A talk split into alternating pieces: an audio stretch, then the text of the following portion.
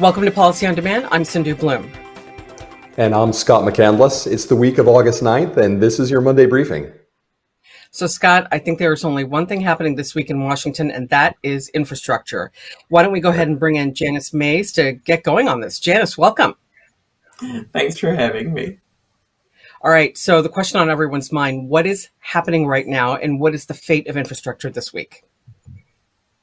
The world's most deliberative body and it is showing the world that it is just that, voted on Sunday to shut down debate on the infrastructure package. They voted 68 to 29. That is a good sign. 18 Republicans join all 50 Democrats. It's going to need 60 votes to pass. And that seems to lend people thinking that it is going to pass at this point. And I think that's a good position. It they right now expect to reach final passage vote around 4 a.m. Tuesday morning because shutting down debate means you can still have up to 30 more hours of debate. And there is one senator, Senator Bill Hagerty of Tennessee, who doesn't like the fact that the bill's not fully paid for, and he's making them jump through every procedural hoop. He's not giving unanimous consent to agreements to shorten the debate and do these other things. And the bill is about half offset, the, the new part of it. The old part of it's continuing the taxes that were there in the past to pay for it.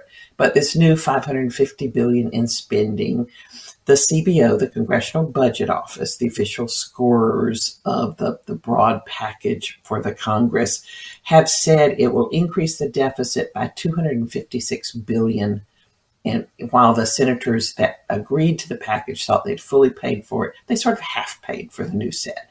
That has irritated some members who are probably already a no on the Senate side, but they are continuing, and 68 of them still think that it should reach that final passage vote. Not all of them may vote for it at this point, but so expect that to move pretty quickly at this point. Janice, just to clarify a point, you had said that the old part of the package was paid for with pre existing taxes. Could you explain that a little bit further? There are gasoline taxes, federal gasoline taxes, and other excise taxes that have been carried forward year after year after year. Right now, they go into 2022. They go about two years longer than the reauthorization of the spending package goes to make sure it's fully offset the underlying parts of this package, they've agreed to just continue those. Those aren't viewed as new taxes and don't get into this battle over can we have new taxes? Can we increase taxes? So, so that's just part of the package you never hear about at this point. And it's this new 550 billion in spending that they needed to find new revenue sources for. So this is where those, those excise taxes on chemicals are reinstated, the old Superfund excise taxes. This is where cryptocurrency and these other kinds of issues are included. Great, thanks. That that helps a lot. Uh, with specific regard to cryptocurrency, it's been in the conversation quite a bit, and perhaps uh, at a more animated level than had been expected. Could you explain a little bit as to what's going on with some of the crypto provisions? It is interesting what a big part of the economy it's become. And who would have guessed that this was the biggest issue, them trying to decide how specifically to deal with this?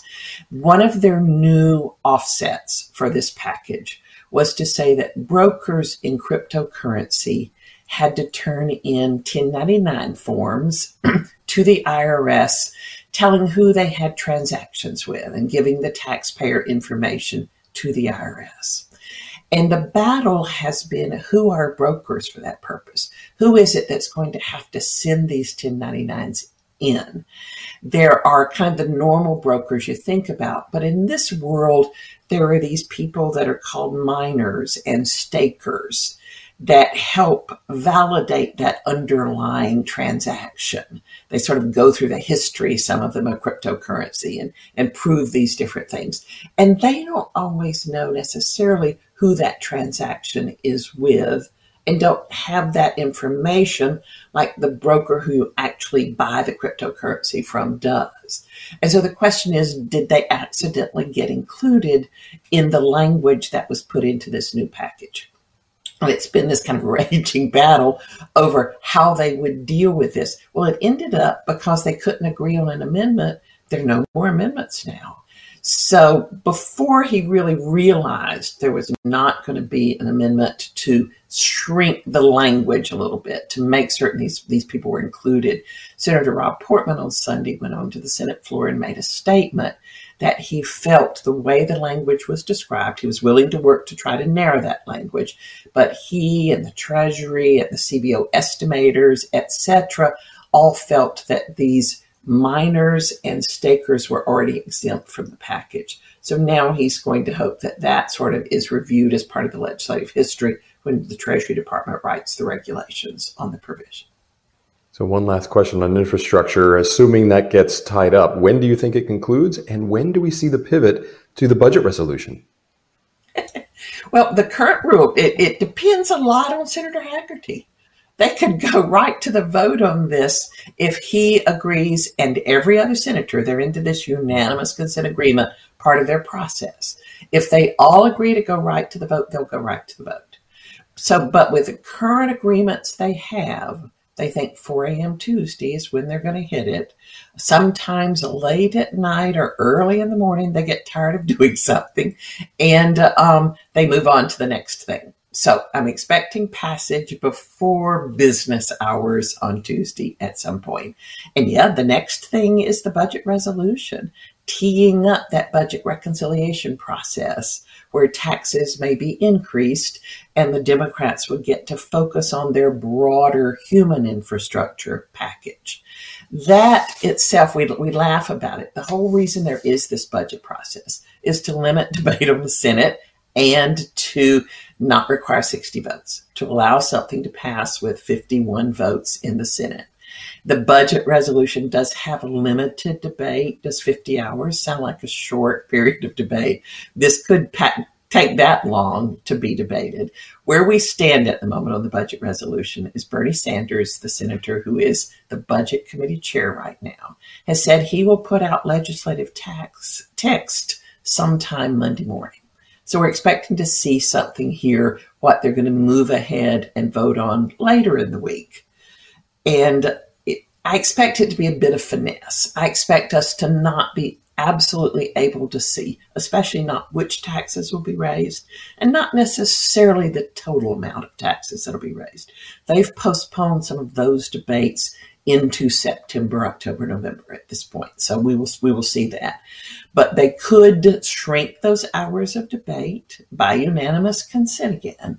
And there's some talk that they may get unanimous consent because at the end of the debate on a budget resolution, you get unlimited amendments. They call it a vote-a-rama you know, we always have these names for things in the Congress, but this vote-a-rama would allow everyone to make their points by just offering up an amendment and having it voted on. So there'll be some amendments that Democrats will have a hard time voting against, but they'll have to. There'll be there'll be some real amendments offered, and we'll sort of see where it ends up at this point. So I expect this could take a few more days, but I think before the weekdays here, the business weekdays are out, they could finish their action because the jet fumes of getting on those airplanes and going home for August is going to begin to draw them. They're already irritated at still being being here. They expected to leave on Friday and be gone for the rest of the month. All right, Janice, and to wrap up, I have one last question for you, which is what questions are you getting from companies? And curious who you're speaking with. Is it just the tax department? Anybody else? I'm still getting that question about, about the fall. How are our taxes going up? By how much? When? All of those things at this point. And it's important for companies to keep focusing on that, to keep focusing on their planning. And if they want to be advocates, this is the right time for them to talk to the Congress. And I'm hearing about it not only from the tax departments, but from the C suites. The C suites are anxious to understand what's going on. It's all a bunch of confusion out there, and they want to know more about how to plan for it. All right, Janice, thank you so much. Thank you, guys. And to our audience, as always, thank you so much for spending this time with us. Remember to check out Week in Review, which last week featured Rohit Kumar and Andrew Pryor. We'll have another one this Friday. Stay tuned for much more and take care. This podcast is brought to you by PWC, all rights reserved. PWC refers to the U.S. member firm or one of its subsidiaries or affiliates and may sometimes refer to the PWC network. Each member firm is a separate legal entity. Please see www.pwc.com/structure for further details. This podcast is for general information purposes only and should not be used as a substitute for consultation with professional advisors.